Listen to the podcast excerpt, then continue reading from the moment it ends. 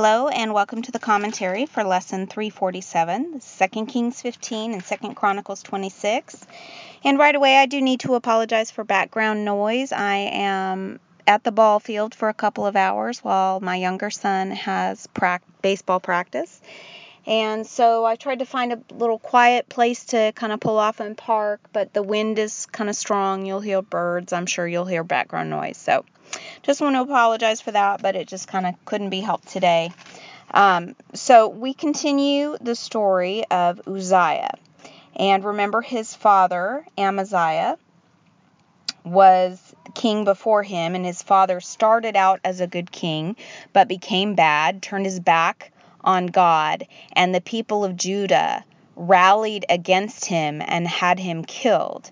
Um, but apparently, they felt it was appropriate to replace to crown his son uh, Uzziah, who was 16 years old at the time, as king in place of his father. So that is interesting. Um, it says in verse 3 of 2 Kings um, 15, he did, this is referring to Uzziah now, he did what was pleasing in the Lord's sight, just as his father Amaziah had done.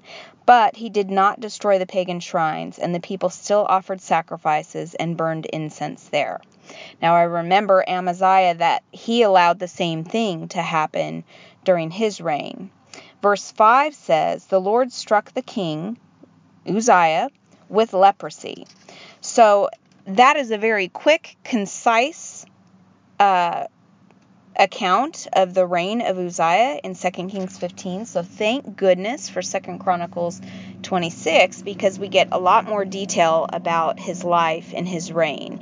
And it makes much more sense because when you think, okay, he he did what was pleasing in the Lord's sight and then what? He got God struck him with leprosy and he had it until the day he died. That seems a little harsh. Um, so you got to wonder how why God allowed that. And Second Chronicles answers that question. So he was 16 years old, like I said, when he became king, and he reigned in Jerusalem for 52 years. Now that's a considerable amount of time in comparison to the other kings of Judah before him. So he had a successful reign, and he did what was pleasing in the Lord's sight. Uzziah sought, it says in verse 5 of 2 Chronicles 26, that Uzziah sought God during the days of Zechariah, who taught him to fear God. So Zechariah was key in counseling and um, providing advice for Uzziah. And it says, as long as the king sought guidance from the Lord, God gave him success and he had great success. It talks about it goes into detail about how he built towns. God helped him with several wars. Um, the Meunites paid annual tribute to him. It says, and his fame spread even to Egypt, for he had become very powerful. Um, it also talks about how he was a man who loved the soil. He had many workers who cared for his farms and vineyards, um, both on the hillsides and in the fertile valleys. So he owned a lot of land and livestock, and that, of course, is another sign of great wealth and prosperity. So God blessed him greatly. And because he was ruling um, with God at the helm. He right? He put God's um, agenda above his own for a while there. It says also in verse 11 that Uzziah had an army of well trained warriors. So he had a vast and powerful army, and his fame spread far and wide, for the Lord gave him marvelous help, and he became very powerful. So when you're starting out in life, you especially since he was 16 when he became king, he probably was a little overwhelmed. He probably felt like, "Oh, I don't know if I can do this. Well, I need God's help." And so when we're humble like that, God loves to help us when we include him. When we're striving for a relationship with him, when we're striving to honor him in our life and our actions, God works with us. He likes that. We know that. Um, Proverbs 16 verse 3 says, Commit your actions to the Lord, and your plans will succeed. And that is certainly what was going on with Uzziah for the first part of his reign. Unfortunately, though, when we get to verse 16, it says, But when he had become powerful, he also became proud, which led to his downfall. And that is a common story even today, isn't it? He sinned against the Lord his God by entering the sanctuary of the Lord's temple and personally burning incense on the incense altar. Now, why was this a big deal?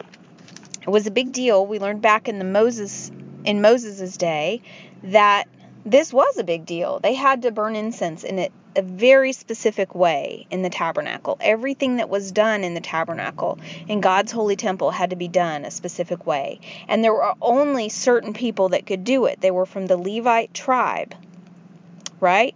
And they were the ones that were to be the priests, and only the highest priest could do certain things, and it was very specific. So it was with great arrogance that Uzziah came and decided he could burn incense personally. That is thinking that he is above the law, thinking that he is so powerful that he can even break God's laws. So it's not specifically the act of burning the incense that was so offensive to God. It was the arrogance and the attitude at which he did it. So Azariah, the high priest, went in after him and with 80 other priests of the Lord. Now, this was smart on Azariah's part to get back up in a big way with 80 other priests because his life, I mean, you can imagine if if Uzziah is so arrogant that he thinks he can do this in God's temple, then he is so arrogant that he probably could not take criticism from a priest or anyone else and he probably would respond violently or with force. He could have jailed Azariah, or he could have even had him killed. So it was wise on Azariah's part and very brave, it says, for all of the priests who came forward and spoke and confronted King Uzziah. They said to him, It is not for you, Uzziah, to burn incense to the Lord. That is the work of the priests alone, the descendants of Aaron who are set apart for this work. Get out of the sanctuary, for you have sinned. The Lord God will not honor you for this. So Uzziah is furious. But as he was standing there raging at the priests before the incense altar in the Lord's temple, leprosy suddenly broke out on his forehead. And so the priest saw it and he knew, I mean, it freaked everybody out. So the priests usher him out of the temple and he was happy to go because the Lord clearly had just struck him. And it was so swift and so precise, and it was at a specific time. This was obviously a punishment for this act that he did.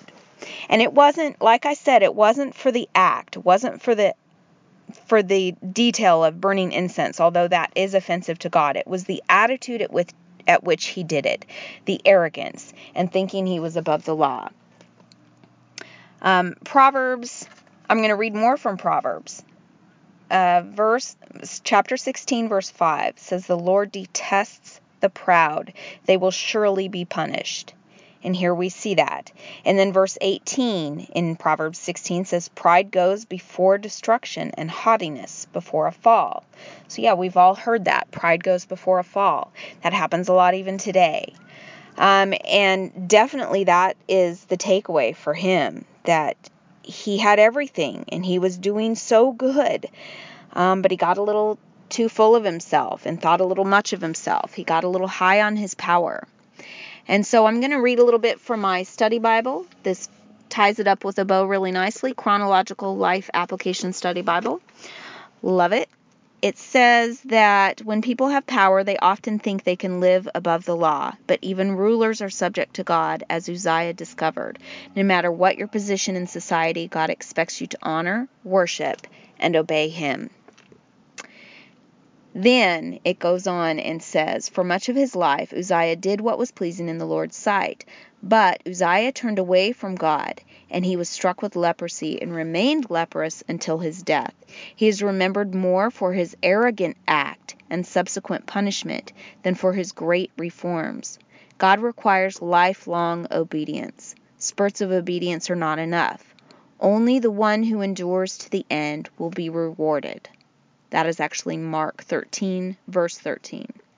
Practice being consistent in your faith every day, that you will build a lifetime of obedience. Otherwise, you too may become more famous for your downfall than for your success. That is a perfect way to end this lesson today. That we need to be very careful um, as God blesses us with prosperity, wealth, reputation, all of the things that He gives us throughout our life, when we're making good choices, when we're putting Him first, when we're seeking to live a life that pleases Him, He will bless us. But the moment we get prideful, and we have to be so careful of that because it can creep in on the sly and it can be slow and gradual and eat away at our soul and until it consumes us, until we have the kind of arrogance that Uzziah had. And then God has to punish us, and then we are sinning against him. Um, luckily for us, Jesus took that punishment for us. So we, you know, won't have to get leprosy and be separated for the rest of our lives. But we do want to live a life that pleases Him. And we know that pride separates us from Him, separates us um, from His favor and from His plan for our life, which ideally um, is to bless us and do great things through us, but for His glory. So when we lose sight of that, it just all crumbles and falls apart. But that's a great takeaway. Um, so we will end there. But I hope you all have a great day, and I will talk to you soon.